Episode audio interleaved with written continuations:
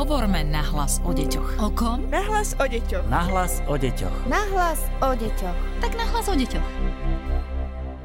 Tieto dni nie sú ľahké. Mnohí podliehame strachu, niektorí panike a deti, deti sa nás veľa pýtajú. Pýtajú sa na koronavírus, pýtajú sa na to, či môžeme ochorieť a či nezomrieme. V dnešnom podcaste sa budem rozprávať s doktorkou Alenou Kopániovou, PhD, ktorá je zástupkyňou riaditeľky vo výskumnom ústave detskej psychológie a patopsychológie. A hneď na úvod musím priznať, že nie sme spolu v štúdiu, že tento podcast nahrávame v špeciálnom režime, preto ospravedlňte prosím nižšiu kvalitu zvuku. Snažíme sa robiť všetko preto, aby ste ani v tejto mimoriadnej situácii o podcasty neprišli. Pani doktorka, je pravda, že naše generácie asi nezažili nič podobné, nezažili takýto strach, paniku, ako máme v týchto dňoch, ako máme pri koronavíruse. Koniec koncov aj prezidentka Zuzana Čaputová sa vyjadrila, že v tomto smere sme vystavení novej skúške, aká tu doteraz nebola. Ako túto situáciu vnímajú psychológovia? Ako to vnímajú psychológovia? Tak asi ako na jednej strane ako človek, to znamená, každého z nás sa to dotýka ako človeka, pretože sme mami, sestry, céry, máme starosť e, ako každý bežný človek. Na druhej strane ako profesionáli, ktorí rozmýšľajú aj o tom, že je to záťažová situácia, e, pre bežného človeka nie je to ochorenie bežné, je smrteľné, teda aspoň v niektorých prípadoch zároveň je veľmi rozšírené, to znamená, je to niečo tak záťažové, čo sme tu ešte nemali a každý sa s tou situáciou prvýkrát nejako musí vedieť vysporiadať. Čo sa v nás vlastne v týchto dňoch deje? Zvlášť, keď sa situácia stále mení. Mm, asi viac ako zvyčajne sledujeme správy, počúvame informácie a snažíme sa mať e, asi čo najviac faktov, poznatkov z overených zdrojov, ako od lekárov, potom o svojom pohybe, o karanténe, o tom, ako štát reaguje na jednotlivé opatrenia, e, ktoré vydáva, ako, ako sa máme zachovať, ako je to správne čo sa od nás očakáva ako od občanov. A na druhej strane, ako psychológ, vlastne viem, že má to veľký dopad na naše prežívanie. To znamená, že tí z nás, ktorých máme viac obáv, tak ich možno máme trošku viacej. Tí, ktorí sme trošku flegmatickejší, sa možno na to pozeráme z takého nadhľadu. A toto všetko v nás vytvára rôznu mozaiku reakcií, ako na túto meniacu sa situáciu reagujeme. Je to asi ťažké konštatovať, ale ako s tým všetkým máme pracovať? Asi v každej bežnej situácii zorientovať sa tu a teraz, tým, ako sa cítim, ako sa mám, ako sa majú moji najbližší. Podľa toho v podstate zorganizovať si nejakú svoju prácu, dochádzanie do svojej práce, potom možno pomrozmýšľať nad nejakou zmenou režimu e, denného, ktorá sa od nás očakáva tým, že nám je odporúčané zostať doma. No, uvedomiť si, že sociálne kontakty budú trošku v miere obmedzené, ale s tým, že vlastne využívame internet a máme množstvo aplikácií, ktoré používame aj v denodennom kontakte, tak vlastne je na nás, ako ich využívame, ako sa pýtame svojich známych, ako sa majú svojich rodinných príslušníkov. A vo svojím vnútrom v podstate možno každý deň si pripraviť nejaký zaujímavý program, taký, ktorý vieme realizovať aj z pohodlia domova a byť s blízkymi a mať o nich informácie, zaujímať sa o nich, ako sa majú, a to je asi to najdôležitejšie, čo by sme každý deň mali urobiť. Aké to môže mať dopady na našu psychiku? Reakcie ľudí na zaťažové situácie sú rôzne. V niekom to môže vyvolať stres. To znamená, že sa budeme cítiť trošku napnutejší, nervóznejší. Možno nás bude bolieť chrbát, alebo sa budeme cítiť trošku viac podráždení z tej situácie, ktorá sa rýchlo mení a nevieme, či na ňu vždy dobre optimálne reagujeme. Na druhej strane môžeme byť aj z toho trošku smutný a depresívny, čo sa to na nás valí, ako to zvládneme. Takže to sú také dva rôzne póly toho vplyvu na našu psychiku. No a každý z nás má vo svojom živote vypracovanú nejakú tú stratégiu, ako sa z takýchto záťažových situácií vieme dostať, aké stratégie nám pomáhajú. A dospelí a my rodičia by sme mali mať na pamäti to, že sme aj v tejto situácii záťažovej vlastne modelom pre svoje deti. To znamená, že im vedomo či nevedomo sprostredkúvame informáciu, výchovnú informáciu o tom, ako sa v takejto situácii zachovať, čo je dobre urobiť, ako sa možno nahnevať alebo byť nespokojný s tou situáciou, ale na druhej strane, ako vidieť aj tie pozitíva e, tejto druhej strany, ako sa staráme o seba, keď sme chorí, a všetky ďalšie stratégie. Kto sa pýta veľmi, sú naše deti. Môžeme pred nimi priznať, že máme aj my strach, že máme obavy, že nás prepada panika, alebo radšej všetko treba zatajovať, ako sa len dá. To sa veľmi pýta, no sú naše deti. Samozrejme, že deti citlivo vnímajú Jednak to, čo počujú v správach, aj prostredstvom médií, aj o tom, keď zrazu my nechodíme do práce a sme častejšie doma, nechodíme spolu tak moc von ani na návštevy. A tieto informácie vlastne počujú v spojitosti s koronavírusom, to znamená nejaké slovo, ktoré je pre niektorých neznáme, pre niektorých môže byť odstrašujúce. A preto je prirodzené, že tieto deti si informácie v škole alebo aj na ihrisku medzi sebou vymieniali, či vedia, že si majú umývať ruky, či vedia, že majú mať rúšku a podobne.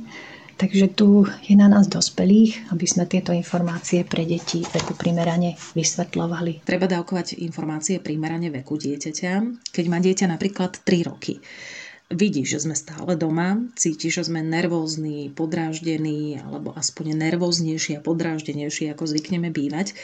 Čo mu povedať? Odpovedať veku primerane to znamená jednoducho, alebo tak jednoducho, aby to dieťa pochopilo, čo môžeme spolu urobiť, aby sme vírus nedostali. Rozhovor vie skončiť vždy pozitívne Zdu nad ním nádeje, že vírusy sú tu vždycky a boli medzi nami a my sa vieme proti ním samozrejme aj chrániť. Vždy by sme si mali pri rozhovore, eh, ktoré sú takéto kvázi s nepokojúcimi otázkami detí, na záver hovoriť, ako sa dieťa cíti. Či je pokojnejšie, či dostalo odpovede na svoje otázky.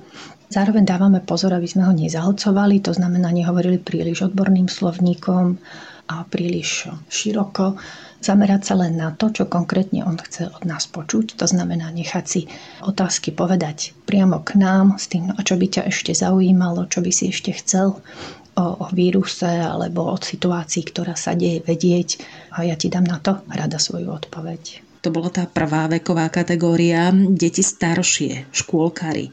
Ako ísť na túto vekovú kategóriu? Deti staršie, keď už sú škôlkári, tak samozrejme rozumiejú samoobslužným činnostiam. To znamená, že umývanie rúk nielen pred jedlom a po záchode sa stáva takým nejakým rituálom a možno častejšou činnosťou, ktorú nejako dozorujeme, aby ju dieťa vykonalo. Môžeme sa rôzne hrať, môžeme si robiť z mydla bublinky a proste túto činnosť spraviť pre dieťa zaujímavou, odmeňovať nálepkami, alebo len tak ju rutine zapojiť do činností, ktoré, ktoré sa dejú, keď prídeme zvonka, keď niečo chytáme, čo nepatrilo do našej domácnosti a podobne. Čo povedať v týchto ťažkých časoch školákom? Školákom už odpovedáme potom na úrovni tých poznatkov, ktoré majú zo školy, napríklad e, koľko vedia z biológie o vírusoch, koľko sa učili o chorobách, Každé dieťa zažilo nejakú tú chorobu, či angínu alebo chrípku Takže vieme mu podľa toho, čo sama zažilo, porozprávať vlastne o vplyve tohto vírusu na človeka. Dieťa mal skúsenosť, že mu bolo nejako ťažko a zároveň, že sme sa o neho starali a nakoniec, že sa aj dieťa vyliečilo. Takže na základe týchto osobných skúseností detí častokrát uvádzame aj príklady, ako by to v prípade tohto vírusu mohlo nastať. Mnohé deti začínajú možno aj otvárať otázky smrti, zomierania. Začínajú sa pýtať na to, či nezomrieme. Čo nám poradíte v tomto prípade? Áno, naozaj môžu deti aj v tomto prípade otvárať otázky smrti a zomierania. Um, ale nebýva to tak často, pokiaľ sa ich naozaj tá situácia nedotkla, že neprišli o niekoho, o koho blízkeho. Ale áno, môžu sa spýtať na to, či zomrieme a v tomto prípade je dôležité v podstate hovoriť, hovoriť pravdu. My psychológovia vieme, že hovorením o smrti smiernime obavy a úzkosti detí spojené so smrťou. V podstate sa vychádza z takého toho základného nejakého pravidla, že smrť, aj keď ju vnímame bolestivo, je v podstate prírodzenou súčasťou života každého človeka a nemôžeme sa jej vyhnúť. V tomto prípade v súvislosti s koronavírusom je to akoby pre deti vzdialená nejaká predstava a fantázia, ale môžu si ju spojiť a pritom môžeme spolu v podstate s deťmi rozprávať o tom, čo si pod smrťou predstavujú, ak túto tému teda otvoria, ako majú predstavu o tom a na základe toho im potom dávať informácie, tak ako my vnímame, aby sme chceli, aby to posolstvo smrti naše dieťa malo od nás. Čo sa v dieťati deje, keď sa začne pýtať na to, či nezomrie mama, ocko, súrodenec, či nezomrie ono samotné? No, keď sa pýta na to, odpoveď v ubezpečovaní, že má okolo seba dostatok ľudí, rodičov, alebo tých, čo sa o neho starajú a tí sú zodpovední a tak ako ho chránia každý deň, keď ho odprevádzajú do školy alebo keď mu chystajú desiatu, aby sa zdravo stravovalo.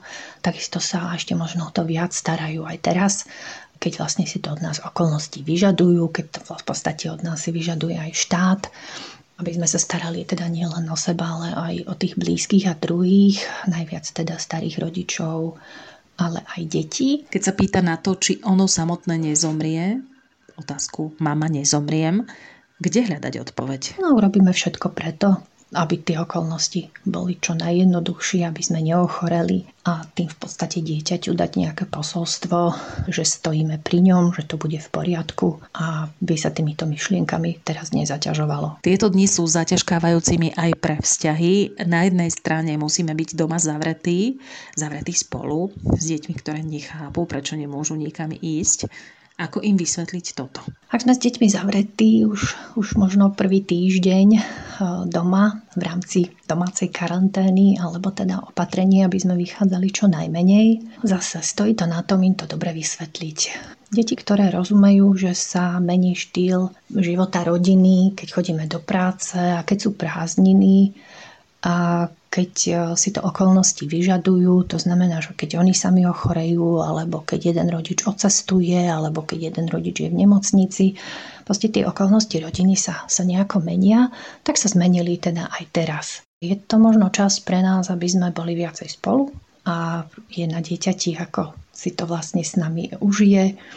Aj keď mu ešte budú chýbať aj kamaráti zo školy, tak vlastne je na nás, aby sme ten čas mu vyplnili tak aby pochopili, že aj keď nikam nemôžu ísť, znamená to, že môžu stráviť viac času s nami rodičmi. Prišli dni, keď musíme byť doma. Ako to môžeme zvládnuť? Možno aj vtedy, keď prichádza tzv. ponorková choroba. Tak uh, asi sa najskôr z tých dní tešíme, teda, že nemusíme asi skoro ráno vstávať do školy, že nás nečaká taká tá denná rutina, keď musíme stíhať uh, na čas byť na 8 v škole a tak ďalej. Takže možno to bolo pár voľných dní, ktoré nemali žiadnu takú nejakú organizáciu alebo štruktúru. Ale vlastne v týchto dňoch, keď sme doma, je dobré, aby sme ich dobre zvládli, dať tomu aspoň nejaký základný režim. To znamená, že sa najlepšie deň vopred dohodnúť, čo nás čaká na ďalší deň, kedy plánujeme vstávať, koľko budeme v pyžamku, koľko sa budeme venovať v škole, čo si naplánujeme, čo by deti radi robili, nech sa mi navrhnú či hrať spoločenské hry, alebo niečo vytvárať, alebo len tak po obede pozerať telku, alebo hrať PlayStation. Samozrejme, tým, že sme aj častejšie spolu, tak aj vlastne máme viac interakcií medzi sebou. To znamená, že všímame si, ako dieťa poriadku milovné, ako po sebe veci upratuje alebo naopak neupratuje, ako sa správajú súrodenci medzi sebou, a všetko toto nám vlastne dáva informáciu aj o tom, ako možno my reagujeme na veci, ktoré nás hnevajú a ktoré nás nehnevajú. A tu je zase asi na nás rodičov, aby sme zvážili, že či chceme každý deň po niekom kričať, aby si to upratal, alebo spolu nájdeme spôsob, aby aj to upratanie bolo v podstate nejaké dobrovoľné, aby sme sa vedeli a vyhli nejakým hádkam a konfliktom.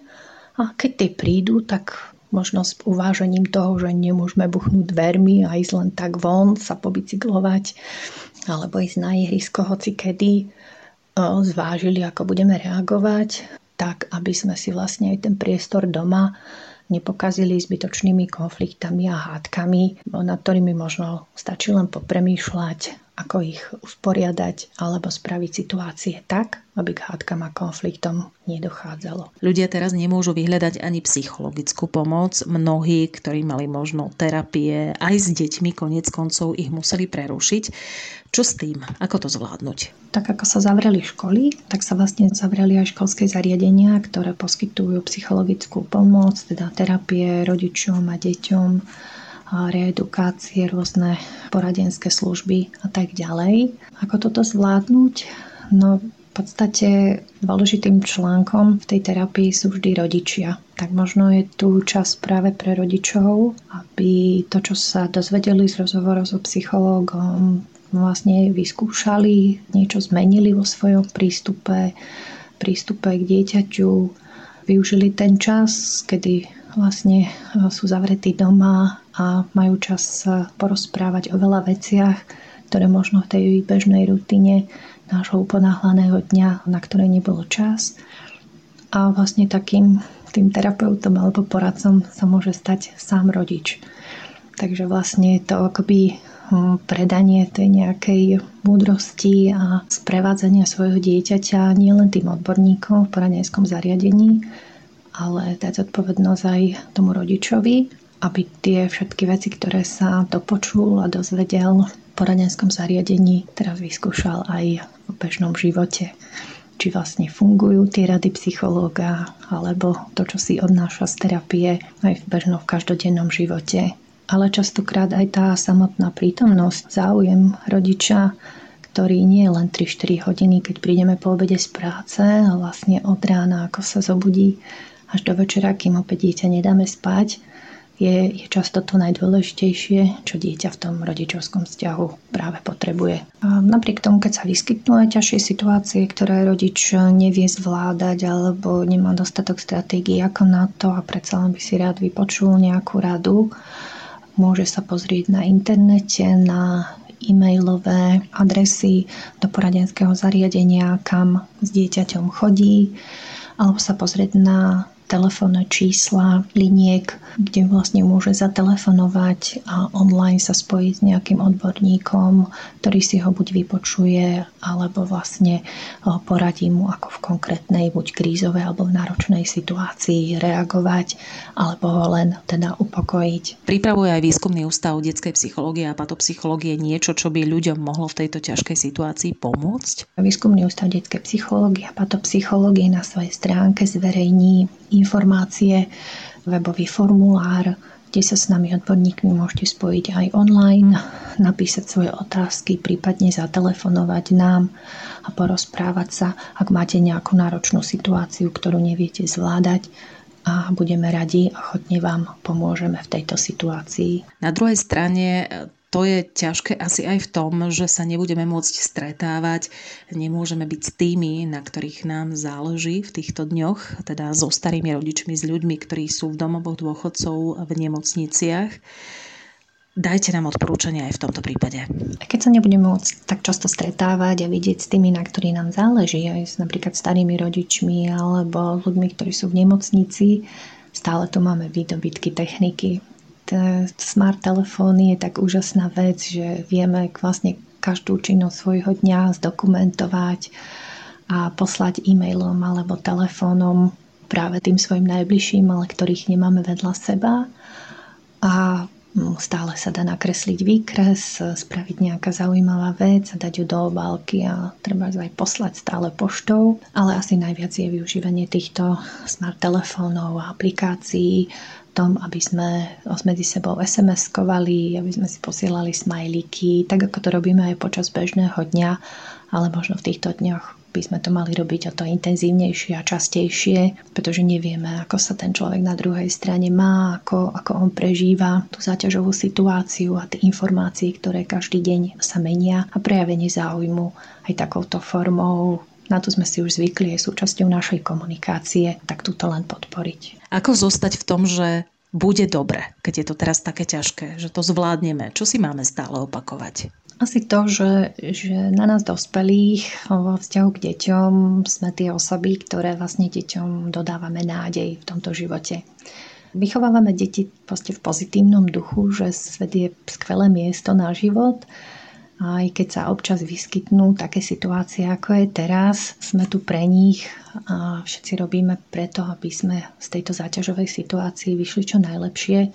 Takže práve to dodávanie nádeje nás, dospelých deťom, je, je to asi to najdôležitejšie, čo by sme im v týchto dňoch mohli odovzdať. Aj máme pochybnosti a, a úzkosti a strach alebo aj paniku z tej situácie, tak deti toto vnímajú a je to súčasťou vyrovnávania sa s nás s touto situáciou náročnou. Ale na záver dňa, keď idete spať, keď máme za sebou príjemný deň a niekto vyhral alebo prehral v čoloveče, podarilo sa nám nakresliť nejaký krásny obrázok alebo vyrobiť a ušiť rúšku tak, aby sme mohli ísť, mohli ísť von na prechádzku alebo do obchodu je to, za čo by sme sa mali odmeniť e, úsmevom, čokoládou, proste dodaním nádejou, že, že aký pekný deň sme prežili a tešiť sa na ten, na ten ďalší. Ďakujeme veľmi pekne. V našom podcaste sme spovedali doktorku Alenu Kopániovú, PhD, ktorá je zástupkou riaditeľky vo Výskumnom ústave detskej psychológie a patopsychológie.